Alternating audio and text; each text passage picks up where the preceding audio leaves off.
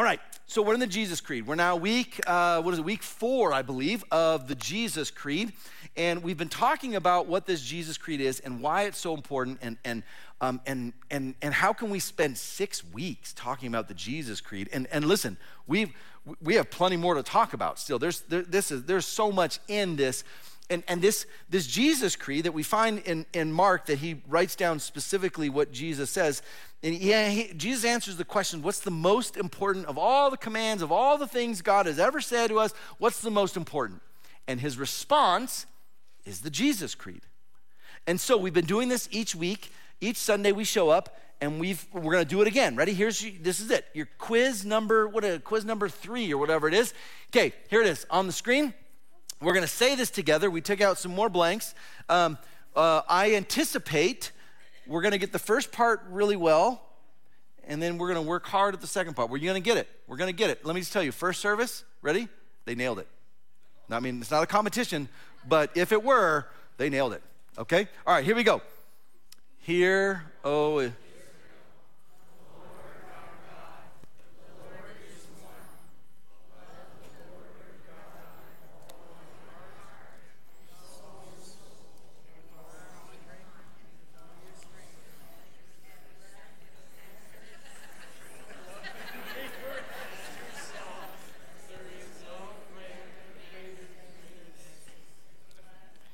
It's not a competition. So it doesn't matter, okay? Listen, everyone does their best. That's what matters. Uh, good. So we got the love of the Lord your God. You got that part. You, you nailed it. The last part, okay, let's just do it. The second is this love your neighbor as yourself. There is no commandment greater than these. Good, good, good. Okay, next week, next week, we're gonna nail it. We only got two more opportunities. You got two more tries. Um, so here's the deal. And the reason we do this isn't because, like, as fun and silly as it is, it really is so that we can internalize it. We memorize it. We learn it and it becomes a part of us. And and because again remember our homework if you've been coming um, each week our homework isn't just to memorize it but it's also then to recite it. And and twice like every day in the morning and in the evening. We'll talk about it again later like what we can do. Um, but but it this this really does have this really does have the power to change you not because it's some magic, like, you know, prayer or verses, but because it puts, it reorients every day your mind on what Jesus calls the greatest commandments. So Jesus talks about this, and he talks about right. We've been looking at kind of like two axes or two like two um, two focuses, so to speak. And the first is to love the focus, the vertical focus, to love God with all that you are all your heart, all your, all your soul, all your mind, all your strength. And then the, the second is a horizontal focus in which you love your neighbor as yourself. And Jesus says that is what it means to be a follower of, of, of, of God. That's what it means to experience spiritual formation. We talked about this. That's what it means to be a mature believer. To love God with all that you are and to love your neighbor as yourself. Now, Today, we're talking about kind of society and the creed or culture and the creed. And what does that look like? What would it look like if everyone was living out the Jesus creed? What would it look like? And what could we call that if all of us were living out and loving God with all of all of ourself, all of our being, and loving our neighbor as ourself, and we were doing that like perfectly. Now, again, this is a hypothetical and it's the, it's the goal that we're shooting for. Of course, we're going to fail, but what would it look like? And what could we call that thing? Jesus, interestingly enough, he spoke about that. He gives us the answer, and he talks a lot about what this thing is called. The Jesus Creed, we could say, fully realized or actualized or fully lived out is what Jesus calls the kingdom.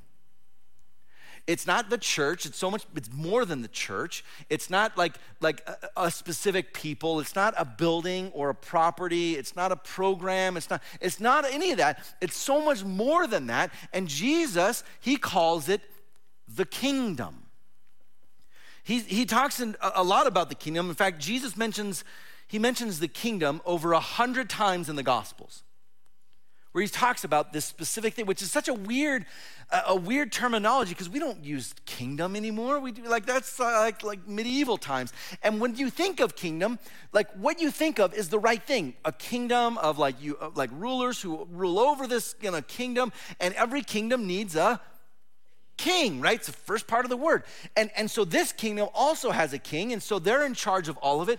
And, and so, all right, Jesus, why are you talking about kingdom? So here's what he says. This is again all over the gospels. We're just going to do just a real brief snapshot just just to prove the point that Jesus really talked about the kingdom a lot. Here's what he says in Matthew chapter 6. This is the Sermon on the Mount, and, uh, and specifically, this is the Lord's Prayer when they're like, all right, how should we pray? Okay, this then is how you should pray. Our Father in heaven, you probably know this, hallowed be your name. And then here's the first request Jesus makes Our Father, hallowed be your name. Praise you. Okay, ready? Your kingdom come. The first ask that he makes, this is how you should pray. This is the, the model by which all of you should pray from here on out. Ready? And the first thing you ask for isn't that your needs be met. It isn't that you would experience like a, a, a God in a particular way. Here it is. Ready? That your kingdom come. First request Jesus is talking and asking and praying for and about the kingdom. Your kingdom come, your will be done on earth as it is in heaven. God, you have your kingdom and you have your will and you have it in heaven. And here's the request that Jesus says this is what you and I should be praying for that that kingdom and that will comes to earth. That we experience it here on earth as it is in heaven. That is no small feat. That's a big ask. We see this in Mark chapter 1. Um, and, and by the way, um, the Mark chapter 1 is the first chapter in Mark. Did you know that? It's important. It's actually important in the chronology. Um, so, so what we're about to read is the beginning of Mark's gospel, and he writes kind of chronolo- uh, chronologically. So he's writing about the beginning of the life and the ministry of Jesus. So what we're about to read happens before everything else you think of and know of about Jesus.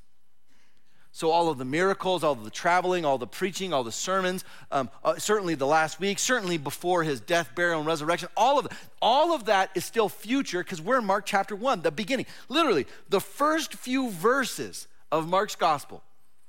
And let's look at what, what he writes and what Jesus says. He's quoting Jesus now. The first thing he says, the beginning, beginning of Jesus' ministry. And Jesus says this The time has come, he, Jesus said, the kingdom of God is near. The kingdom of God has come near. The first thing he says, All right, guys, here it is. It's time.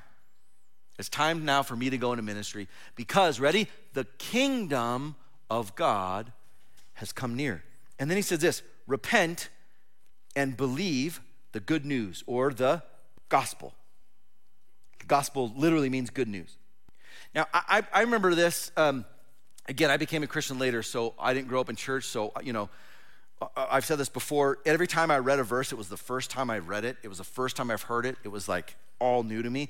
And I remember reading this and being kind of confused. And I remember my youth pastor in a, in a small group setting, he goes, All right, so what's the gospel? And I go, That's easy, man. It's the death, burial, and resurrection of Jesus. Like, that's great. That's, that's like what I put my faith in. That's like, I'm all in. This gospel. Let's do it.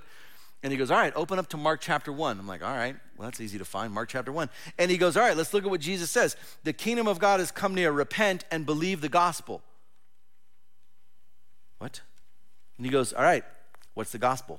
I go, Well, death, burial, and resurrection. He goes, That hasn't happened yet. What is Jesus preaching? He's not preaching his death, burial, and resurrection. They don't even know who this guy is. What is the gospel? And I'm like, Ah, man I don't know, just tell me the answer. Right? You ever get those where you're like, I don't know, clearly you know more than I, just tell me what I'm supposed to know. And there was one of those moments because I, I, go, I thought that was a softball. Hey, what's the gospel? Oh, easy, man. I'm gonna, this is no, no problem. I, will take this. What is he, he goes, what is he preaching about? I don't know. What the, whatever the kingdom of God is, he goes, okay, now we're on to something, aren't we? The kingdom of God is parallel and, and alongside of this good news. So, what Jesus is preaching is not death, burial, and resurrection, it's more than that. It's that the kingdom has now come. And this is now repent and believe this good news. All right, so Jesus is preaching the kingdom. Literally, from right out the gate, from the beginning of his ministry, he's preaching the kingdom. In Matthew chapter 6, again, back to uh, like his, his um, Sermon on the Mount in his preaching, he's talking about worry and how you shouldn't worry. You don't need to worry, and, um, and who by worrying can add a single hour to his life. And uh, don't worry about what you will wear or, or, uh, or what you will eat because God takes care of the birds and the lilies of the field and all this stuff. And he says, in his conclusion to this, ready? So don't worry about your stuff. He says, your, your heavenly Father knows your needs even before you need it. Even before you ask, he knows what you need. So here's what you do instead, ready? Instead of worrying about what you need, here's what you do. You ready? But seek first his kingdom. What? So Jesus says, don't worry about anything. Here's what you're supposed to do. Ready? Seek his kingdom. Above all else, seek his kingdom. His kingdom? What? What is that? Seek first, he says, his kingdom and his righteousness. And then all these things will be given to you as well. All the stuff you're worried about and concerned about, God's going to provide for you. But you worry about his kingdom. All right, Jesus. Clearly, clearly the kingdom is important to you. A chapter later, Jesus says this, and this is one of the most, I think, I think, the scariest passages in all of Scripture. He says this in, in Matthew 7, verse 21 Not everyone who says to me, Lord, Lord, will enter the kingdom of heaven, but only the one who does the will of my Father who is in heaven. Jesus literally says, Not everyone who comes to me and says, Hey, Jesus, what's up, Lord, Lord, my Lord. He says, Not all of them are going to get to the kingdom. Oh, not everyone makes it in? No, not everyone makes it in. Not even people who think they're getting in? No, there's some who think they're getting in and they're not going to make it in. Well, how do we know? He says, Well, they won't enter the kingdom, but only the one who does the will of my Father. Ooh. I wonder what that will is, right? I wonder if we've been talking about it for three weeks now the Jesus creed of loving God and loving others. I wonder, I wonder if Jesus has all of this in mind when he's talking about the kingdom. A few chapters later, Mark tells us, or Matthew tells us specifically about what Jesus is doing and, and how he's like going place to place. And he says this Jesus went through all the towns and villages, teaching in their synagogues, proclaiming, here it is again, the good news, the gospel of the kingdom not of the death, burial, resurrection. It's much more than that. The good news of the kingdom and healing every disease and sickness. This is incredible. And if you go to Israel, we're, we're planning an Israel trip for next year. It'll be the beginning of next year. We're still working out details, but as soon as it is finalized, we'll let you all know and you'll be able to sign up. Um, and, and if you go to, to Israel, when you go to Israel, um, you, can, you, can, you can see what Jesus did and where he went. And you're going around the Sea of Galilee, and it's still, it's still very much kind of how it was back then. It's, I mean, there's cities and stuff, but it's still very, very rural, and there's hills, and it's, it's beautiful. It's my favorite place in Israel. And, and you can go and you can see the villages, and you can, you know, w- thankfully we don't, we get a nice air conditioned bus, so we don't have to walk everywhere like Jesus did. But we'll, we'll go to the different sites, and you'll see synagogues that they found, that they've excavated, and, and like they have the remains of it and you go, there we go. And, and you can, and here's what's incredible. This was incredible for me. We went to one of them on this hillside that's incredible. Like, they call it the camel's, the camel's hump because it's like this weird hill in the middle of nowhere and they put a synagogue and you're like, how do you even get there, let alone build a synagogue? And this synagogue that was first century, so they say undoubtedly Jesus preached at that synagogue. And here's the deal, ready? It can fit about, about 30 people. That's it. When we think of Jesus going town to town, village to village, you know, preaching in the synagogues, it's not like this where he's showing up and there's a couple hundred people. I mean, the big ones later would be hundreds of people. This one, 30, he'd be going village to village and 30 people, 20 people, 60 people. A big one, there's 100 people at this in Magdala. There's a big synagogue there. It's, it's probably maybe half the size of this room. All right, we can get 100 people in here. Jesus goes there. Jesus, like this verse, it's, it's a very kind of small, short verse, but this says a lot. Man, it says that he's busy. He is busy. And, and what is he preaching? Everywhere he goes, to, to 20 people, to 30 people, to 50 people. What is he preaching? The good news of the kingdom. Man, he's preaching the kingdom a lot. everywhere. Matthew tells us he, eh, all the stuff, all the things he could talk about, he's preaching about the kingdom. In Luke, we see this um, that, that Jesus is going to be asked specifically uh, by the Pharisees about this kingdom. It says this, Luke 17, once having been asked by the Pharisees when the kingdom of God would come, Jesus replied. The Pharisees show up and they're like, all right, when is this kingdom of God coming? Probably like what you were thinking of when we think of the kingdom of God, right? And, and here's, what, here's what Jesus replied. Verse 20 The kingdom does, of God does not come with your careful observation. Listen, it doesn't come because you're looking for it. Instead, he says, nor will people say, here it is, or, or there it is, because the kingdom of God, he says, is within you. All right, so, so this is more than just like a place. Like when we think of kingdom of God or we hear kingdom of heaven, certainly kingdom of heaven, we think kingdom of God, we think of what heaven will be like and like the place where we go and like, like when we're with Jesus and, and God forever, that's the kingdom. But here and now, we have to wait for it. And what Jesus seems to be saying is no, no, no, actually, the kingdom of God is at hand and it's near, and he goes around preaching about the kingdom and how you can be a part of the kingdom and what it looks like. And he says, and this kingdom, oh, by the way, it's not like a, like a kingdom on earth where you think of like a king who rules and they have their place and like their territory and, and they got to make treaties and there's wars. No, no, no. This kingdom, ready, is within you. What? This kingdom is like a part of you. This is a different kind of kingdom than, than we think of when we think of human kingdoms. So Jesus, he, he talked all about the kingdom. And what is the kingdom then? Here it is. Ready? Here's the answer. You, are waiting for the answer. You're, you're sitting in there going, all right, just tell me. All right, here it is. Ready? The kingdom is this it's life as God wants it. It's life, we could say, as it should be. So anytime we see life as it should be, being corrected or whatever it may be, that is God, what Jesus says is the kingdom. And it can come here on, on earth as it is in heaven, because in heaven, it's exactly as God wants it. Of course it is. It's, in his presence. And he's saying, what we want is that here. And, and the kingdom then is anywhere and anytime life as God wants it shows up and, and, and, and you get a glimpse of it. And it's within us. Oh. So the kingdom is both here and now and is also future. It is future. There is like a point where we're, all right, we will make it into like the kingdom of heaven, but the kingdom of God is all of it, and it's including you right here, right now.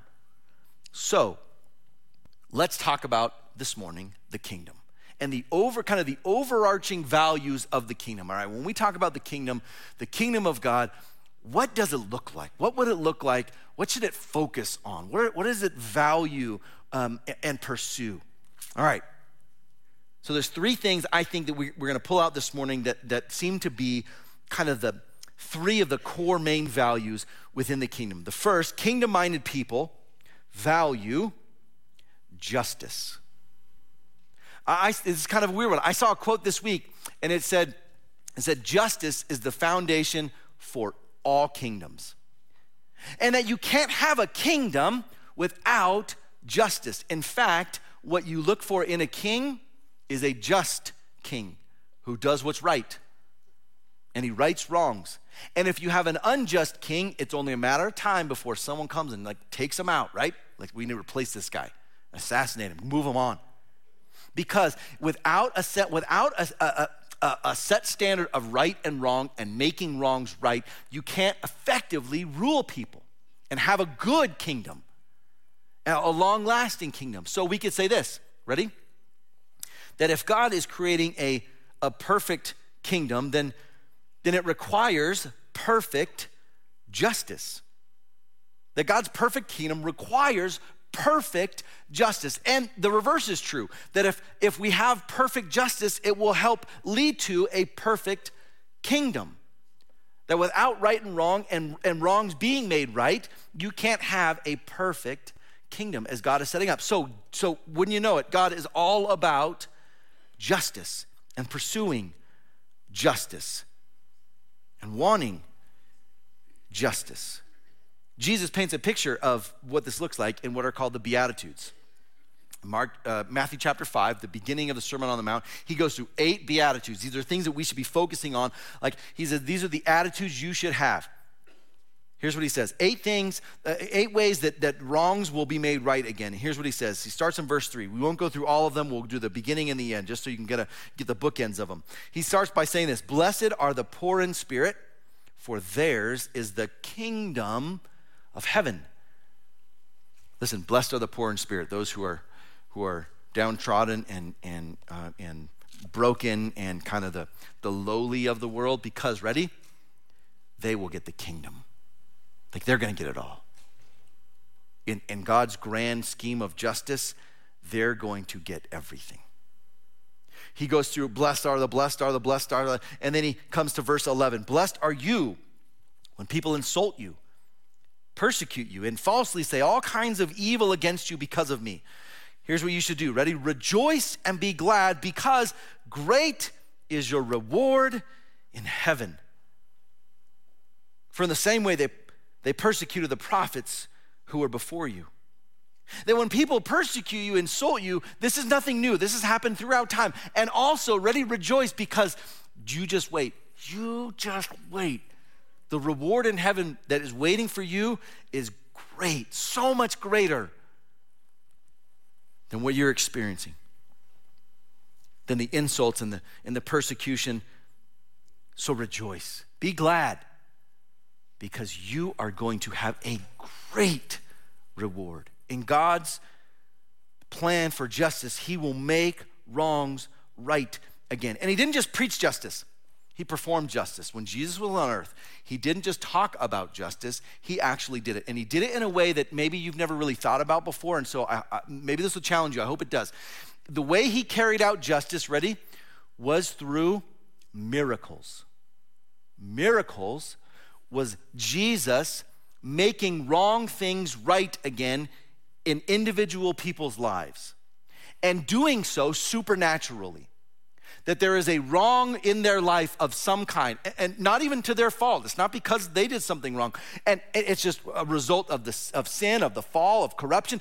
And so, like, maybe they're blind or they can't walk or whatever it may be. And Jesus makes that wrong thing right by carrying out justice through miracles. This was one of his purpose statements. When, when he gets invited to preach, at one of the synagogues. Um, he, uh, he shows up because he's, you know, at this point he's, he's a traveling kind of preaching rabbi. Uh, clearly, clearly, um, they don't know who he is exactly, but this is a wise teacher. So they, he comes in, they hand him a scroll, and he opens it up, Isaiah, and he, and he comes to this passage. In Luke chapter 4, verse 18, he reads this The Spirit of the Lord is on me because he, he has anointed me to proclaim good news, the gospel to the poor. Here it is, ready? This is justice now. This is his mission statement. He has sent me to proclaim freedom for the prisoners. Those who are, who are prisoners, not like because they committed a crime, but those who are in prison of their, the prison of sin, that I'm going to free them. And recovery of sight for the blind. Those who are blind, I'm gonna, I'm gonna restore their sight and to, and to set the oppressed free. Those who are being oppressed, I'm also going to free. To proclaim the year of the Lord's favor.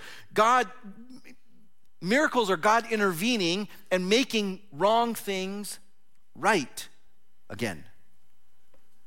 That we see Jesus, Jesus wanting to make and to, and to, to restore the things that were wrong and corrupted as they should be life as God wants it to be.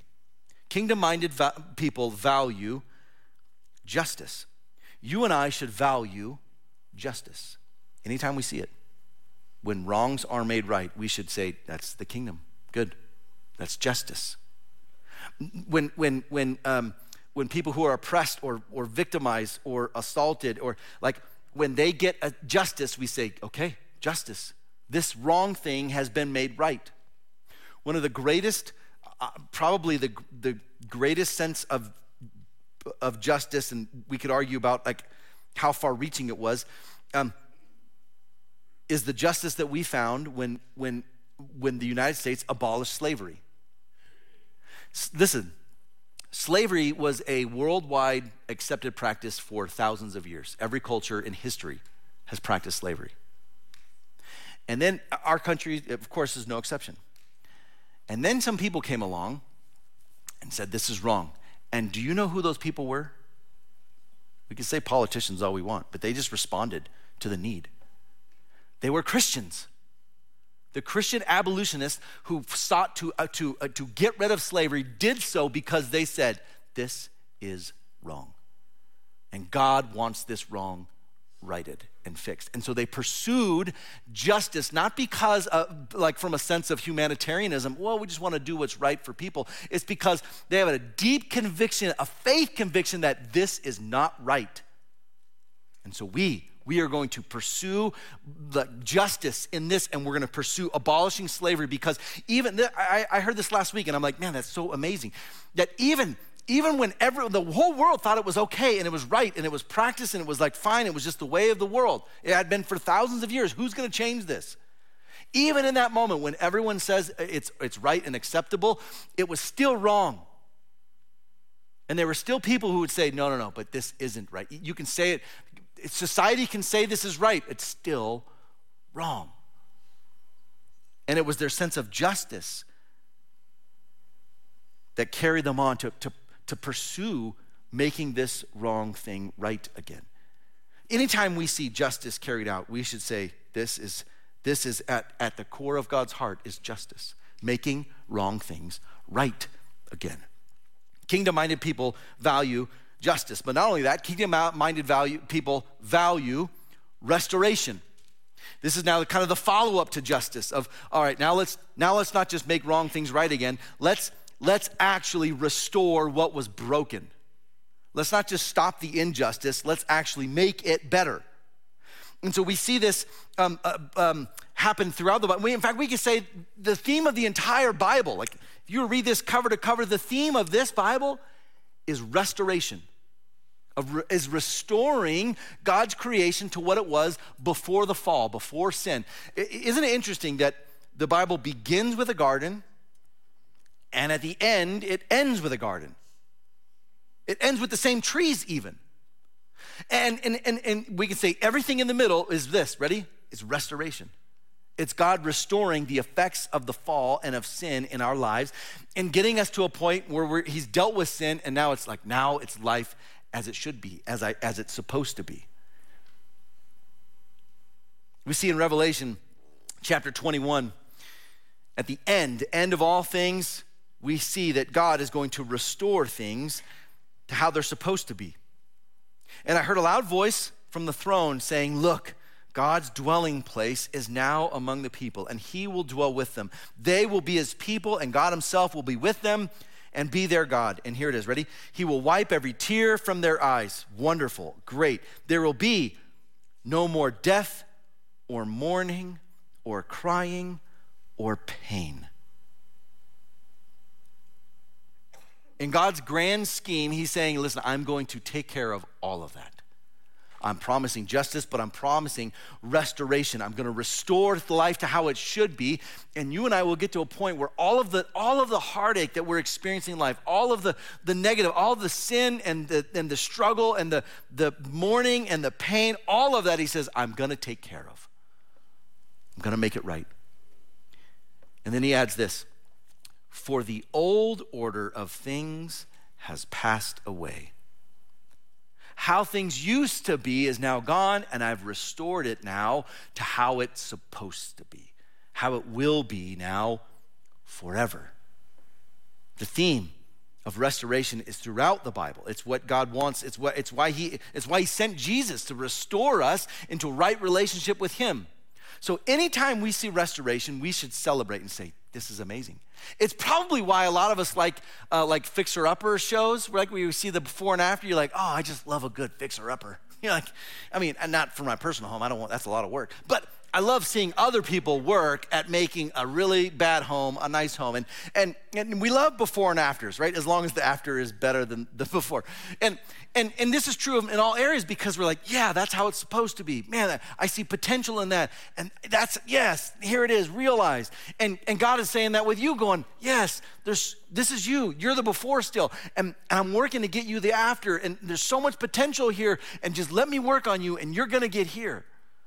I'm gonna, I'm gonna make this. Listen, I, there's, I, I don't, I don't know all of you. I know a lot of you. There's no bigger fixer upper than you. And God is working on you, saying, All right, that's my job. Wait till you see the end of this episode. God loves restoration. We should celebrate restoration. When, when, when marriages get restored that are on the, on the brink, we celebrate. This is amazing. When, when relationships get, get healed that are broken, man, this, this, this, that's the kingdom showing up. That's restoration. Like, this is incredible. This is, this is stuff God works in. We, we hear these stories and we say, that's incredible. That's wonderful.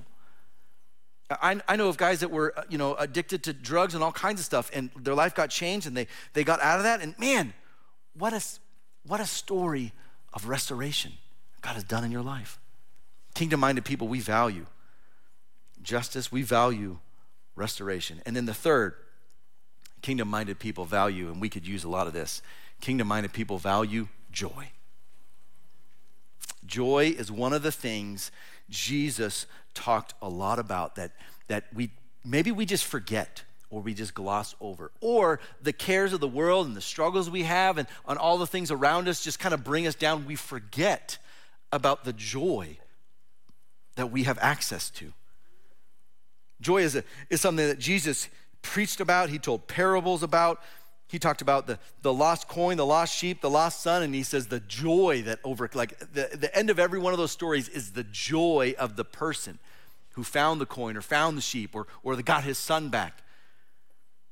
In John 15, Jesus says this I've told you this so that my joy may be in you. That Jesus, like, I'm giving you my joy. And here it is, ready? That your joy may be complete. What? What does complete joy look like? I, I don't know, but whatever it is, I want it. Whatever complete joy is, Jesus says, I'm gonna give you complete joy. I'm in. I'm in. There's nothing negative, there's nothing bad about complete joy. Having full joy. When when um, this is for good or for bad, really for bad, this is not something we're known for. As Christians, we're not known as a church the church, like Big C Church, we're not known for joy. If you go talk to any non Christian friends you have, especially ones that are maybe critical of church or had experiences with church and left or whatever, their, their description of church is not, man, they're just, they're just so full of joy, all of them. Here's what they say they're so full of judgment, all of them. We're good at that. We're good at judgment. Joy, like being known for joy, could you imagine if we were a church and, and, we are people known for joy? Like, I don't know what's going on over there. I don't know what they're drinking in the water, but man, they're so joyful.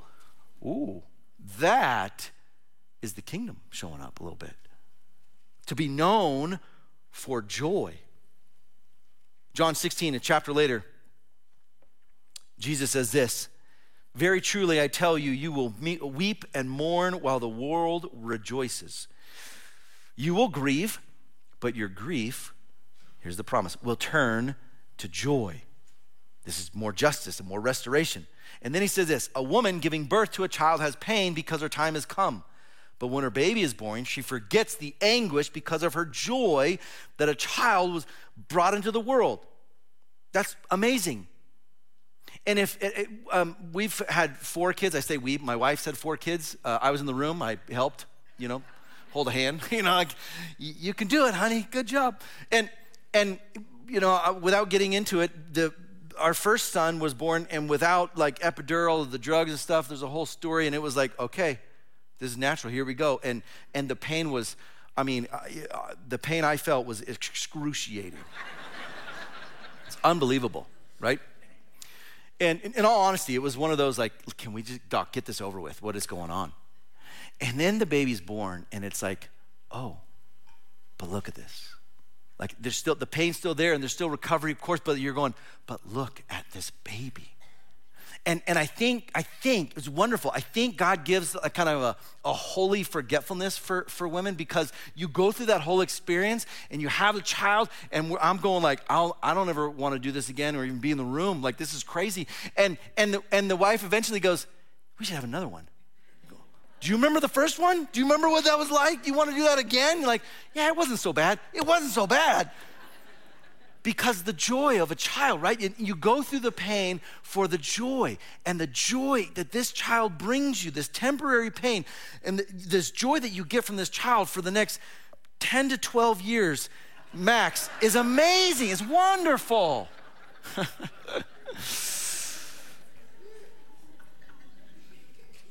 so Jesus says this, verse 22 So with you, now is your time of grief, just like childbirth. But I, listen, I will see you again and you will rejoice. And here's the deal no one will take away your joy. Listen, this is the promise he gives us. No one's gonna take away that joy. You'll grieve, you're gonna experience pain, and eventually my father's gonna wipe your tears and gonna take care of all of it. So hold on to that and wait, because just, I'm telling, just wait the day of joy is coming. You can experience joy even now in anticipation for what that perfect, complete joy looks like. Oswald Chambers talks about joy. Oswald Chambers, he wrote My Utmost for His Highest. Uh, I, I think it was the first book I ever got out. Like, I got the Bible, and then someone's like, hey, here's a devotional, and it's My Utmost His Highest. And, and if I'm sure uh, tons of us have probably read that, I feel like maybe it's like required reading for new Christians because there's like, here you go.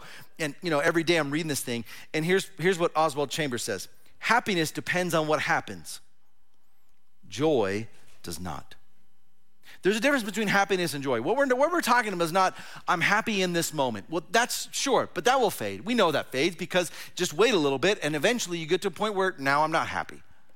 But joy, deep down joy, even in the midst of pain and grieving, Jesus tells us, no, no, no, but listen, you can still have joy and know God's plan for your future to give you comfort even in the midst of hardship. C.S. Lewis, another, I think, essential reader, he wrote a number of things. Mere Christianity is probably, I remember reading that being like, I got to read this every single year. This is amazing. If you haven't read that, you just, I'm, you need to go buy it right now. Mere Christianity, C.S. Lewis, he writes this I sometimes wonder whether all pleasures are just simply not substitutes for joy that all the pleasures of the world he's like i wonder if every single like enjoyment things that people like pleasure or enjoyment whether it be food or sports or whatever everything is just a, a trying to trying to make its way trying to just kind of compete with and fill up and fill in for joy. That it's just all a substitute for this deep down joy this kind of this pursuit of of always trying to be happy. He's like man i wonder if all of that is just trying to fill the, the role of joy. G.K. Chesterton, I'm reading him right now, and he's, he's another heavyweight theologian. He wrote this Joy is the gigantic secret of the Christian. This is amazing. that of all the things you and I get to deal with, and, and like however we're described, or whatever people think about us, there is a secret that they don't know. And when they see it, it's, it's this like puzzling kind of, what, what, is, what is different with this person? Oh, you know what that is? That's joy. That whatever they think about us, like when you experience, like we have this deep down inner joy that is un, like kind of unexplainable by the world standards, and when they get a peek of it, it's sort of, man, there's something different about you. Yeah, I have joy. Joy, joy, joy. Deep down in my heart, I have joy. Right? We got songs about it. I mean, uh, it, this, this, this becomes like kingdom minded people value justice, we value restorations, and we value joy, being a, a joy filled people that we, we talk about and, and are overcome and, and exhibit joy. So, as we close, if you obey the Jesus Creed, here's the deal. Ready? Here's what this, this all of this gets us to. Expect God to transform you. That's what we're talking about. If you're serious about the Jesus Creed and you're following the Jesus Creed, then expect God to make you a different person. 2 Corinthians chapter 5, 17 says this. This is one of the, I think, the second or third verse that I ever memorized. Therefore, if anyone is in Christ, he is a new creation. The old has passed away, behold, the new has come. If anyone is in Jesus, Paul writes, then they are a different person, a new creation. That old way, the old them is gone, and now there's a new that is here. That we call transformation. That if you obey this, if we're all in with loving God and loving others, all right, I'm in, Jesus, I'm following you, then expect God to transform you. Now, now let me be careful. This isn't, well, I'll just try harder. I'll just be a better person. It sounds like I'm just supposed to be better. Well, well, I mean, the answer is yes, but how can you get to a point where you're like good enough, where you're like, I, I'm, I've gotten so good, I'm actually perfect now, Lord? Wouldn't you believe? It's amazing, right? You, you at least got one of us right. good job. You can never get to the point where you're 100% perfect. So you can see, you can always say, I'm working on myself, working on myself, and you'll always be working on yourself. So you got to get to a point where you say, All right, Lord, it's not me just trying to be better. Instead, I'm going to let you transform me. I'm going to let you work on me and on my heart. Ooh, now we're talking. Now, like Jesus says, the kingdom is within. Now we're experiencing real kingdom of God stuff when he's when he is transforming you. So, our our homework is the same. Memorize the Jesus creed. Memorize it. And then recite it twice a day. Recite it in the morning, Recite it in the evening. When you wake up, if, it's hard for you to remember, set it on your alarm, on your watch or your phone, or just let remind you. And the goal isn't, it's not like some magic, you know, incantation where, hey, just go recite this and like, you know, God like a genie is going to make your day perfect. Of course not. It's none of that. Instead, what it does is it orients your mind to be thinking about loving God and loving others. You wake up, all right, Lord, I want to love, love the Lord your God with all your heart, mind, soul, and strength. Okay, I want to do that. And then love your neighbors yourself. This is the second. Okay. All right, Lord, who, how am I going to love you today and who else am I going to love? And you go to bed and you remind yourself, all right, how, how, how, Lord, I feel like I, maybe I did a good loving you today, but man, I could have been more loving to this person or that person, or I, I, ah, I totally missed that opportunity. I messed that up. The goal is to remind yourself to always be thinking about what Jesus calls the most important commandments in all of Scripture and to say, all right, Lord, I want to do that. Would you stand with me as, as we pray and worship the Lord here together?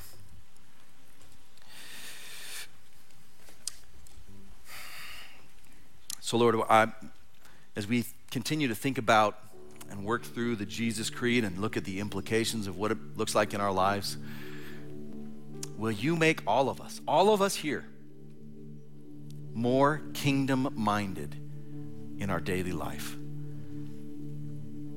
That we would be thinking, not about our own little kind of kingdoms that we're building, instead, the kingdom. We would be looking at how we can help experience and expand the kingdom of God by sharing you and by, by loving you and by loving others. Lord, help us this week to do that very thing. We give you permission to transform us, to change us to the person you want us to be. Forgive us when we make mistakes and we, we mess up. And don't ever let us go. We love you, Lord. We thank you. And we pray that we would continue to experience more of your kingdom this week. In Jesus' name, amen.